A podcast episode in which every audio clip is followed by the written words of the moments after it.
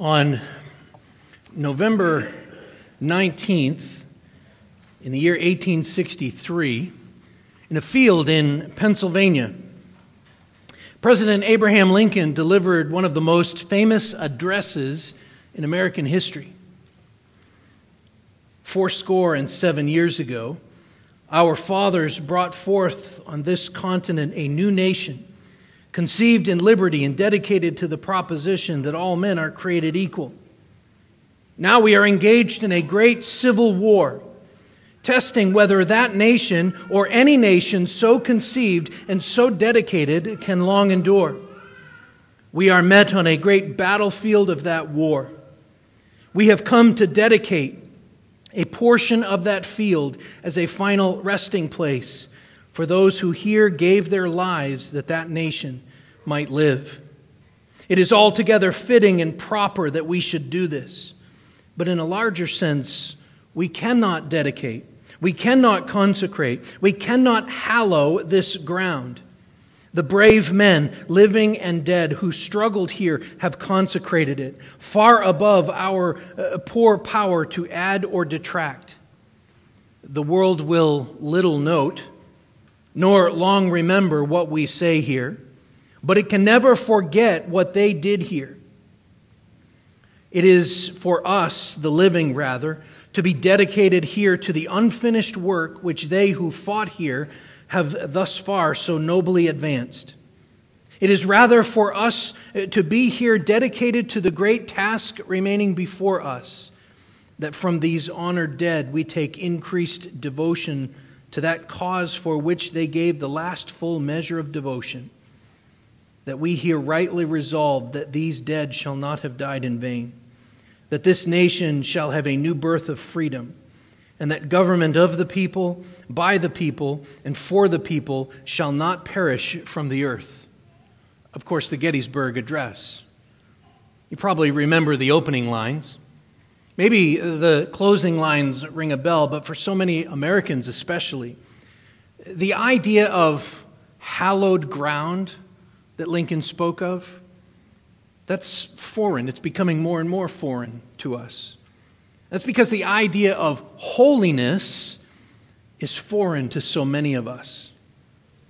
Lincoln spoke of the, of the inability to consecrate the battlefield, to, to set it apart as sacred, because it had already been hallowed. It had already been made holy by the brave men who had fought there. Now, regardless of the theological implications of this, Lincoln's words are actually rooted in the language of Scripture words of consecration and holiness. And what he famously spoke there on that, on that Gettysburg battlefield also reflects our own experience of sanctification. We are unable to dedicate or consecrate or hallow ourselves, or anything else for that matter. We can only acknowledge the holiness that God gives us and then work to grow in Christ like holiness.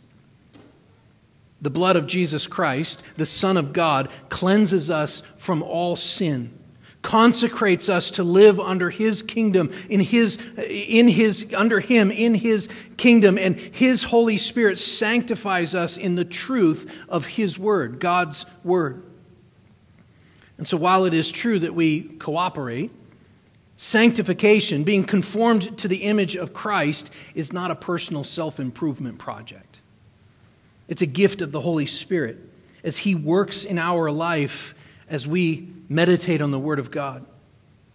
Not only in your private Bible reading, but especially as we come together and the Word of God is proclaimed. We're in the midst of studying Jesus' um, prayer in John chapter 17. And in this prayer, Jesus has prayed for his own consecration as he prepares to go to the cross and offer the final sacrifice in just a matter of hours from when he prays this. But he's not only prayed for himself, he's also prayed that the Father would keep this particular people and mark them with joy. In fact, as this prayer continues to unfold, Jesus will, will pray that, that his people would not only be marked by joy, but that they would also be marked by mission and unity and love and holiness and truth. But one of the things that we as Christians need to hold fast to, one of the things we need to understand and hang on to, is that Jesus is praying, he is interceding to the Father on our behalf, and his prayer is that we might be protected. That his people might be kept secure in the strong tower of the name of God. And God answers that prayer. The people of Christ are facing a real and present danger. And it's a danger that threatens each of the areas that Jesus prays for throughout this. There's a real and present threat to our Christian joy, is there not? It doesn't take much for us to be less than joyful. Maybe I'm speaking only for myself, but it doesn't take much for us to be less than joyful. To cause us to forget or even refuse to rejoice in some instances. There is a real and present threat to our mission to go and make disciples of all nations. That, that mission of baptizing them and teaching them to observe all that Christ has commanded. There is a real and present threat to our unity. There is a real and present threat to our love, to our holiness. There's a real and present threat to our holding fast to the truth. We know that there are joy killers and holiness compromisers and truth deniers and mission creep and unity dividers and love destroyers, even among those who claim the name of Christ. How much more so in the world in which we live? And that's where the threat comes from. The danger is simple it's worldliness. The world is out to destroy each of those marks of the church that Jesus is praying for in these verses. But keep this in mind as we walk through this. Jesus, God the Son, is praying to God the Father, and I've said all along, God answers Jesus' prayer. So while the threat is real, God answers Jesus' prayer. What do we mean by the world here?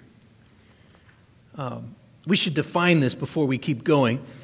And I think the most straightforward way to answer this is to listen to what, listen to what Paul writes in Romans chapter 5. This is verses 12 to 14. He says this Therefore, just as sin came into the world through one man, and death through sin, and so death spread to all men because all sinned. For sin indeed was in the world before the law was given, but sin is not counted where there is no law. Yet death reigned from Adam to Moses, even over those whose sinning was not like the transgression of Adam, who is a type of the one to come. So when we speak of the world in this context, of, of the context of worldliness, we're talking about that system of human life and thought in which sin and death reigns. Romans chapter 5. The world are all those who have not received him as the Christ, the Son of the living God, and in fact stand against him. They're children of Adam, dead in their sins. Now, to be clear, there are other uh, meanings for the, for the term the world, even in John's gospel. So, for example, in John 3.16, the, that famous passage that says, For God so loved the world, that means both Jew and Gentile. But here we're talking about worldliness, worldliness as the opposite of holiness. The world stands in opposition to holiness and truth. This is the world that Jesus is praying about here in John chapter 17. And we're going to look this morning at verses 14 through 17. When he prays that his own disciples would be marked by holiness and truth. So keep this in mind as we read these verses. Let me read this. John 17, 14 through 17 says this. Jesus is praying to the Father, and he says, I have given them your word and the world has hated them because they are not of the world, just as I am not of the world. I do not ask that you take them out of the world, but that you keep them from the evil one. They are not of the world, just as I am not of the world. Sanctify them in the truth. Your word is truth. Now let's stop here and ask God to help us to understand these things. Father, I pray that you would give us ears to hear. Help us to understand that we might be sanctified in the truth of your word. Your word is truth. Father, make us holy as Christ is holy. We pray in Jesus' name. Amen. So we have seen as um, we have worked through this, Jesus is praying here for his own particular people. And he even says why he knows that they are his. He says this in verse 8. He says, For I have given them the words that you gave me, and they have received them and have come to know in truth that I came from you, and they have believed that you sent me. He has given them his word, and they have obeyed it. That word is the message of the gospel. We have seen this throughout the, the word of God, really. And so, for example, in Mark chapter 1, verse 15, when Jesus proclaimed, when he first showed up on the scene in Mark's gospel, his message was simple repent and believe in the gospel. They have obeyed that message. And by extension, they have received him. And so the, the Father has given them the right to be called children of God. This means that the word that he has given them is nothing less than the truth. It is the revelation of God to them. And of course, Jesus has said to them, even just at the beginning of this discussion, back in chapter 14, he said, I am the way, the truth, and the life. And so to know him is to know the truth, and to know the truth is to have eternal life. But the world hates him and all that is his because the world stands in direct opposition to him. Remember, the opposite of worldliness is holiness. The opposite of holiness here is worldliness. And so, as his own, we are guaranteed opposition and conflict. Opposition and conflict. Now, it's important to note that, as usual, verse 14 follows verse 13. It's important to note that because of what verse 13 says. Let me read these two verses together. 13 says, But now I am coming to you, and these things I speak in the world, that they may have my joy fulfilled in themselves. I have given them your word, and the world has hated them, because they are not of the world, just as I am not of the world. He has spoken these things he has given them the Word of God in order to bring uh, joy to God's people. And this joy is the joy of salvation. He has told them who He is, what He must do, and He's going to do it here in just a few hours. Go to the cross to take their sins upon Himself, to die for their sins as a sacrifice, but to have victory over sin and death, and to be raised again to a resurrection in just a few days, to ascend to the Father's right hand. He has spoken these things in order to bring joy to God's people, and this joy is the joy of salvation. But in this world, and because of Christ and His Word, Christians are going to be faced with opposition and conflict. But what is Jesus praying for here? He, he's specifically not praying for us to be removed from conflict. He's not praying for us to face no opposition. Instead, Jesus is praying for us to be marked by holiness and truth. Now, right here, we should, we should find a definition for holiness.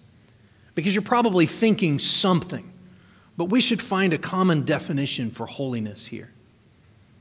I've been very slowly I'm a slow reader, and I've been very slowly reading through a book on uh, pastoral ministry by a pastor named Harold Senkbeil, who says some pretty helpful things about holiness. I'm indebted to his work for this teaching. What do we mean by holy? It's a word that's found all over Scripture, right? It's found throughout our prayers. You hear we pray this all the time. It's found in our in all of our hymns, so many of our hymns yet its meaning is sometimes difficult to define. So at times, holy will be used as an adjective to describe a holy people or holy things. But what happens then when we read, for example, the command from Leviticus chapter 19, verse 2, which says this Speak to all the congregation of the people of Israel and say to them, You shall be holy, for I, the Lord your God, am holy. That's actually a command, but it's also a promise. This is a promise. What God requires, He also gives. Holiness is demanded, and holiness is provided. This is how Peter can call Christians to holiness in his epistle. He's quoting from Leviticus uh, when he said in 1 Peter 1:16, "As it is written, you shall be holy, for I am holy." Only God is intrinsically holy in himself. Yet in his gracious loving kindness, he shares his holiness with his people. So, so let this sink in. You can't really define holiness, at least not apart from the nature and character of God. Holiness belongs to God. It doesn't merely describe God, rather, it defines him, and vice versa. God defines holiness by who he is. See, before holy is an adjective, it's a noun. So think of Psalm 99 9. Exalt the Lord our God and worship at his holy mountain, for the Lord our God is holy. What makes the mountain holy? The fact that God is there. Wherever God is, there holiness is found. Moses learned this at the burning bush. Holiness is not easily defined because it's a part of his very essence and what sets God apart from the rest of all of his creation. God's holiness is his divinity, it's his complete otherness from anything else. So keep this in mind as we get back to Jesus' prayer here. According to this, there's a, there's a distinct kind of twofold danger that Christians face that Jesus is praying for here. There are two different threats that are conspiring together to bring the same result. And the first threat is here in verse 14. Look at this again. I have given them your word, and the world has hated them because they are not of the world, just as I am not of the world. So the first threat is pretty clear it's the hatred of the world. Hatred of the world. I'm guessing that when most of us read this, we think of the physical threat in this. But remember, Jesus is praying for the disciples' souls. He's praying for their attitudes. He's praying for what's going on in their hearts. It's true that Christians face persecution, that Christians face physical threats. This world has put Christians in jail. This world has put Christians to death. They've taken away businesses, they've taken away homes. But the goal, their goal, the goal of the world is to destroy our holiness. They don't really care if we live or die. Their goal is to destroy our holiness. Most of us want to be loved by the world. Most of us want to be loved by the people around us. We work hard at this sometimes.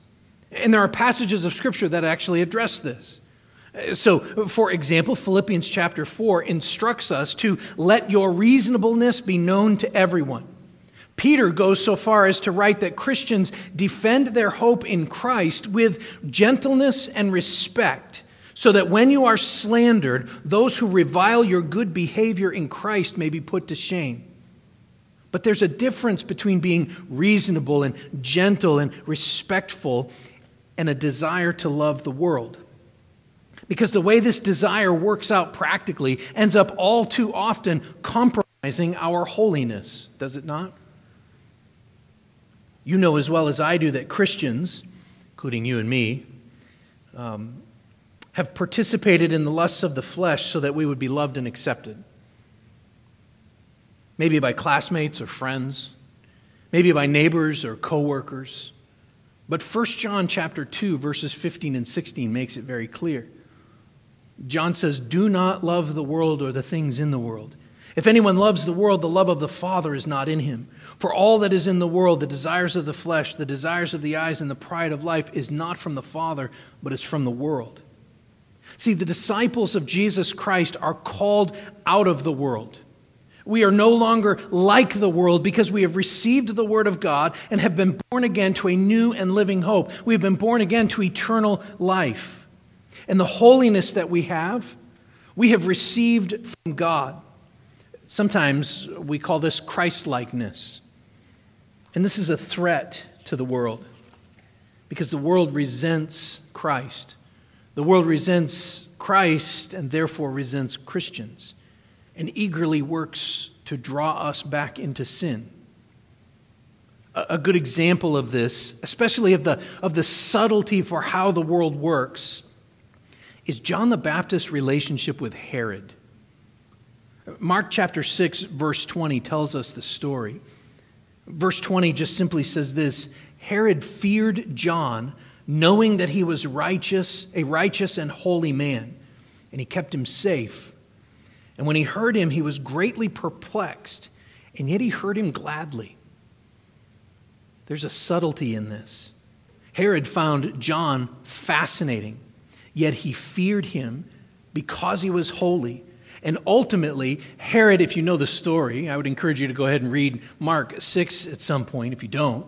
But ultimately, Herod loved the world more than he loved John's message of repentance. And if you know that story, you know that he ended up having John the Baptist beheaded because he loved the world more than he loved, more than he was intrigued by John's teachings.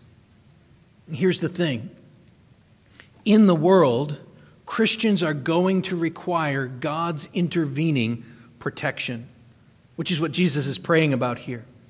And again, the Father answers this prayer. I want to give you an example specifically of how he answered this prayer. Turn to Acts chapter 12.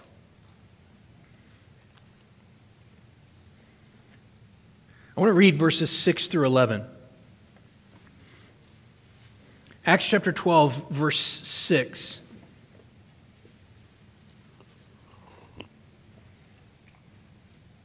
says this Now, when Herod was about to bring him out on that very night, Peter was sleeping between two soldiers bound with two chains, and sentries before the door were guarding the prison.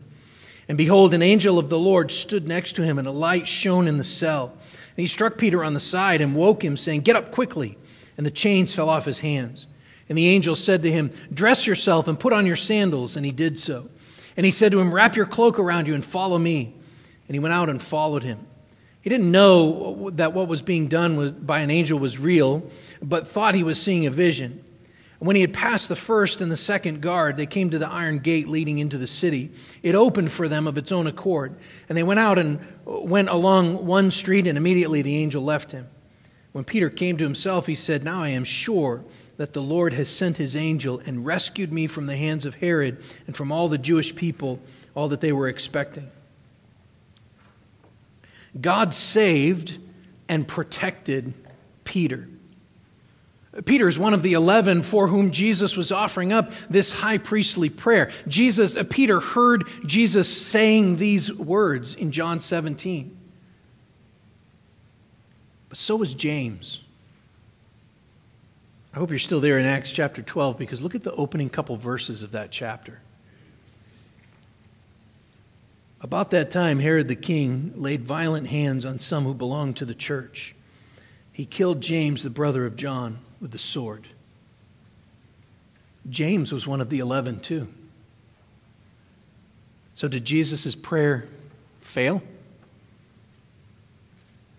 Did the Father fail to answer the prayer of the Son on behalf of James or John, who had to go through the rest of his life knowing that his brother had been killed? Or any of the other 11? Whose friend and coworker was put to death with a sword? Did God fail to answer this prayer? No. And, and actually, this is a perfect illustration of, of Paul's famous words to live as Christ and to die as gain. For, for Peter to live was Christ in this moment. For James to die was gain in this moment. This prayer is more about holiness than it is about physical protection. It was good for James to be glorified in Acts chapter 12 and for Peter to be set free because two things will then happen later in the chapter. The persecution will cause Peter to flee the area and continue to preach the gospel to the ends of the earth. And God poured out his wrath on Herod, which resulted in, just look at these last couple of verses, chapters, uh, so Acts 12, 24 and 25. There's a, I'm not going to take the time to read it. Read Acts 12 sometime. Because what happens to Herod is God's wrath being poured out on him in a unique way. But in verse 24, but the word of God increased and multiplied. And Barnabas and Saul returned from Jerusalem when they had completed their service, bringing with them John, whose other name was Mark. These three men introduced here. The word of God uh, increased and multiplied.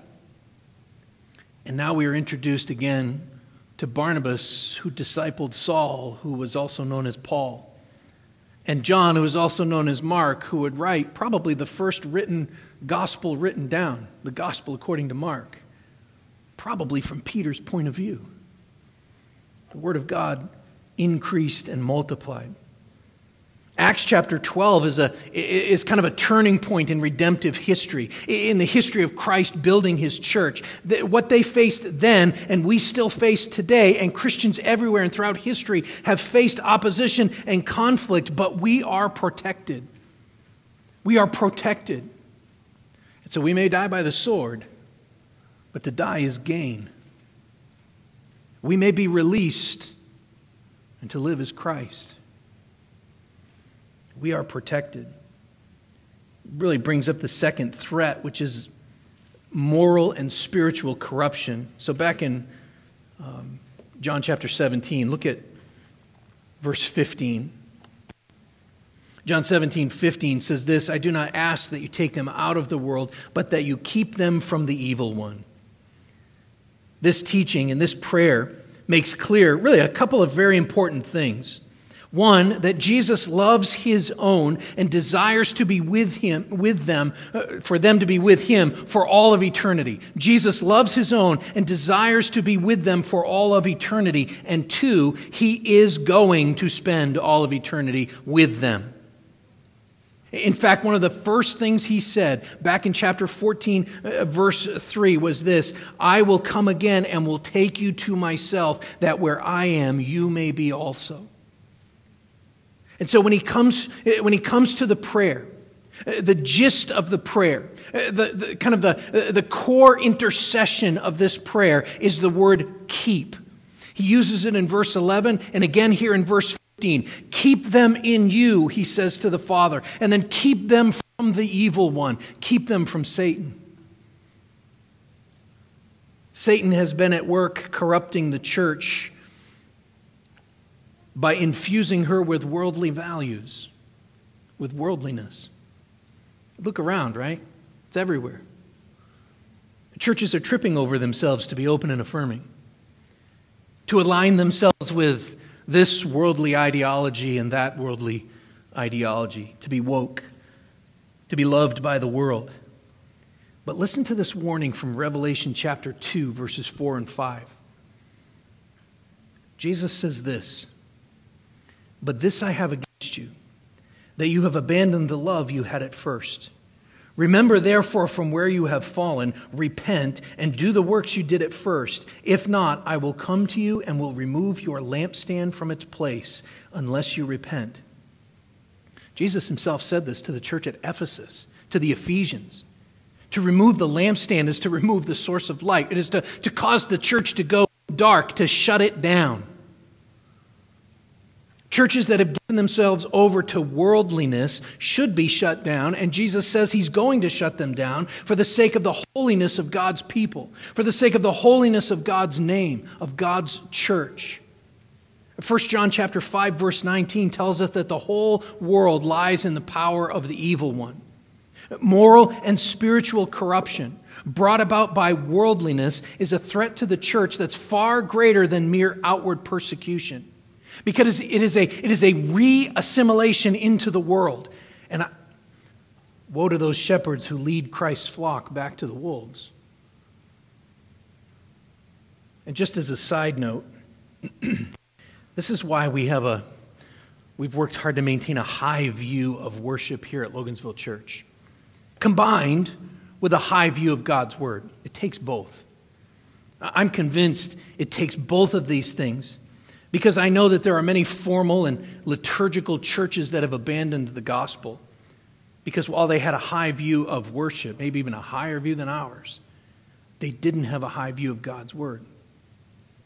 But on the other end of the spectrum, we're not trying to look like a rock concert or a comedian or a motivational speaker because we're worshiping a holy God who calls us to holiness. He calls us to complete otherness. so I want you to take a couple of minutes here for some thoughtful introspection.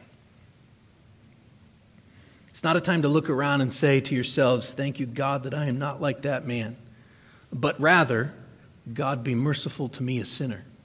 Okay? I want to give you four or five areas that we comp- um, commonly compromise our holiness, both us individually and collectively.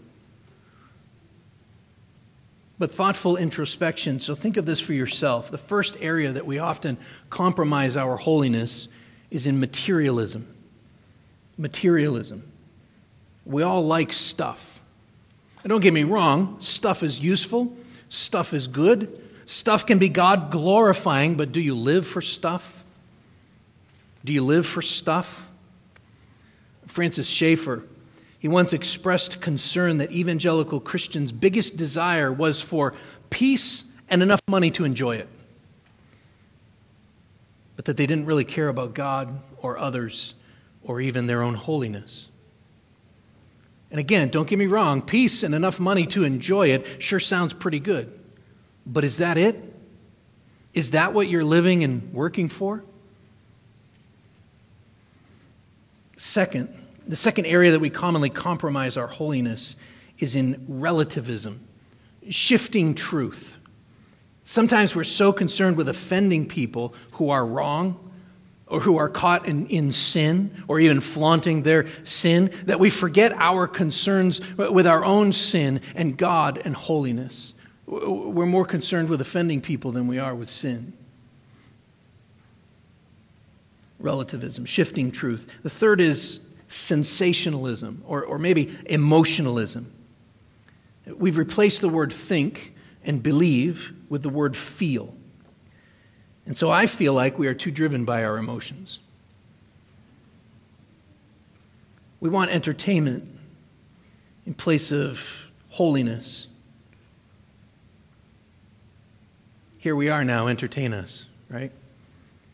We live in a world that's driven by sensationalism, driven by emotionalism, and yet we are called to think. We are called to consider the cost. That's what thinking is. We're called to think, to consider the cost. We are called to believe in Christ. We're called to, to His holiness. Fourth, the fourth area that we commonly compromise our holiness is with humanism. The church continues to embrace, Christians continue to embrace the world's views on creation, on the sanctity of human life, on sexuality, on gender. The list goes on and on and on. And then finally, the, the fifth area, which is like the first area, it's a little bit different, is consumerism. Now, I know most of you well enough to know that this probably doesn't describe you, but American Christians have this unique habit of choosing churches for what they will provide for us, like a cool youth group or trendy music or whatever. Well, I know that most of you have come here, especially if you've come here in the last five or six years, you've come here for protection and healing. You've come here for the healing waters of God's Word and the Holy Spirit. You've come here because we believe in the truth of Jesus' promise Come, all who labor and are heavy laden, and I will give you rest. Take my yoke upon you and learn from me, for I am gentle and lowly in heart, and you will find rest for your souls. And that's the protection that Jesus is praying for here. Keep them from the evil one. Keep them from moral and spiritual corruption. Uh, corruption, moral and spiritual corruption from without and also from within. Keep them holy as He is holy. And keep them set apart. Set apart. Look at verse 16. They are not of the world, just as I am not of this world. What does it mean that we're not of this world? Well, it doesn't mean it doesn't mean that we cannot enjoy God's good gifts, even the stuff. I, would, I would encourage you to go back and read the book of Ecclesiastes. Go back and a, a couple of years ago, I preached through Ecclesiastes. Go back and listen to that. It was very freeing to me personally to come to the conclusion finally that it is okay to enjoy every sandwich, right? To the glory of God. That it was okay to be a car guy, to enjoy cars or tractors or whatever your thing is, right? It's okay to like the craftsmanship of an old house or the tone of a cool electric guitar. For Christians to be not of this world means that we are not confused with the world. It doesn't mean that we're withdrawn from the world. It means that we remain here in the world as long as He wills and, he, and we maintain our witness to the truth of the gospel with the help of the Holy Spirit. The church at Corinth got this all mixed up, and so Paul has to, has to tell them this in 1 Corinthians chapter 5, verses 9 to 12. He says this, speaking specifically. He says, I wrote you in my letter not to associate with sexually immoral people. Not at all meaning the sexually immoral of this world or the greedy and swindlers or idolaters, since then you'd need to go out of the world. But now I am writing to you not to associate with anyone who bears the name of brother if he's guilty of sexual immorality or greed or is an idolater, reviler, drunkard, or swindler. Not even eat with such a one. For what have I to do with judging outsiders? It's not those, is it not those inside the church whom you are to judge? Paul is calling them to be set apart in holiness. You're going to deal with sexually immoral people, he says, along with all kinds of other sinners in the world. But this is not what the church is to be. That's what he is saying here. The church should not be confused with the world. We should, it should be completely clear. We should be completely other and distinct. We should be holy, set apart. Christians should look very different from the world. And by look, I, I don't mean look necessarily. I don't mean dress necessarily. I mean, I mean be. I mean in our hearts out of the heart, the mouth speaks. And that really is the source of our actions, too. We're called to be holy as He is holy. So, the big question er, er, that all of this is leading to is how? How? Jesus clearly answers this in verse 17 Sanctify them in the truth. Your word is truth. Truth. Jesus is praying to the Father that he would make us holy in the truth of his word. So when we gather together, for example, every sermon is preached to make you holy. And me. every sermon is preached to make us holy. Every scripture is read publicly to make us holy. Every uh, Bible study is undertaken to make us holy, to sanctify us in the truth. Every time we pray the truth of Scripture, it is done to make us holy. Every hymn that we sing that reflects the truth of God's Word is sung to make us holy. Colossians chapter 3, verse 16 puts it like this let the word of Christ dwell in you richly, speaking to the church when it has gathered together. Let the word of Christ dwell in you richly, teaching and admonishing one another in all wisdom, singing psalms and hymns and spiritual songs with thankfulness in your hearts to God. Ephesians says almost the same thing, except instead of the word of Christ, it is the Spirit. The Holy Spirit uses God's word to make us holy. That's the prayer here. Sanctify them in the truth. Your word is truth. Don't listen to anyone who calls you to be anything less than holy. Don't even listen to them, especially if they're up, up here. Don't let them back. This is part of the reason why there are standards and qualifications for elders and deacons. Because they're, they're to be calling those under their care to holiness. And so we must be holy as the chief shepherd is holy. So the under shepherds must be holy as the chief shepherd is holy. Hebrews 13, verse 7 says this, speaking specifically of pastor teachers. Remember your leaders, those who spoke to you the word of God. Consider the outcome of their life and imitate their faith. They have to be holy. Imitate that. But here's the kicker here.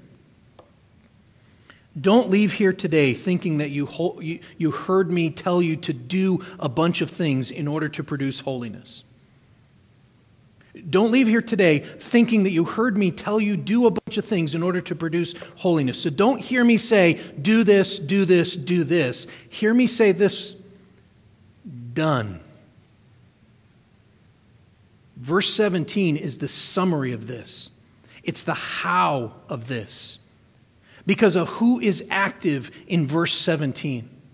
Sanctify them in the truth. Your word is truth. Jesus is praying this to the Father. He's asking the Father to do this. Sanctify them in the truth. Your word is truth. This is his prayer.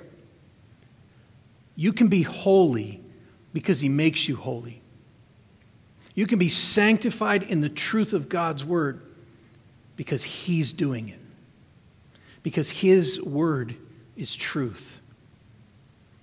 Do we have responsibility as Christians? Absolutely. But rest in the fact that Jesus is praying this for us. He's asking the Father to do this work sanctify them, make them holy, set them apart for you in the truth. Make them holy, make them distinct from the world. Sanctify them in the truth. Your word is truth. Let's pray together.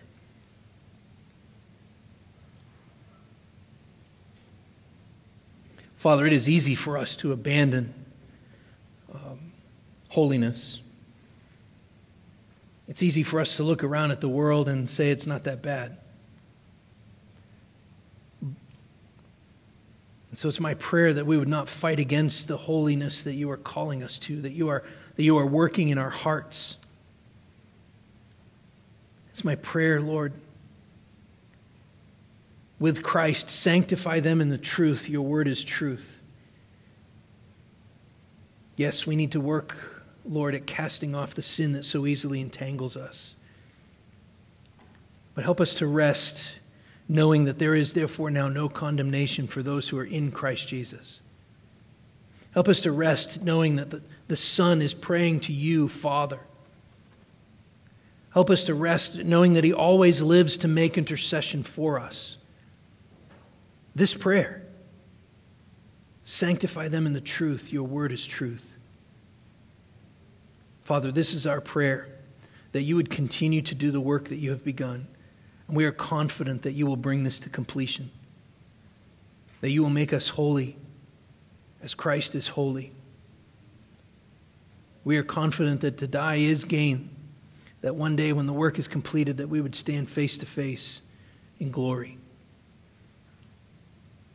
And so, Lord, I pray that until then you would continue to sanctify us in the truth because your word is truth. We pray these things in Jesus' name. Amen.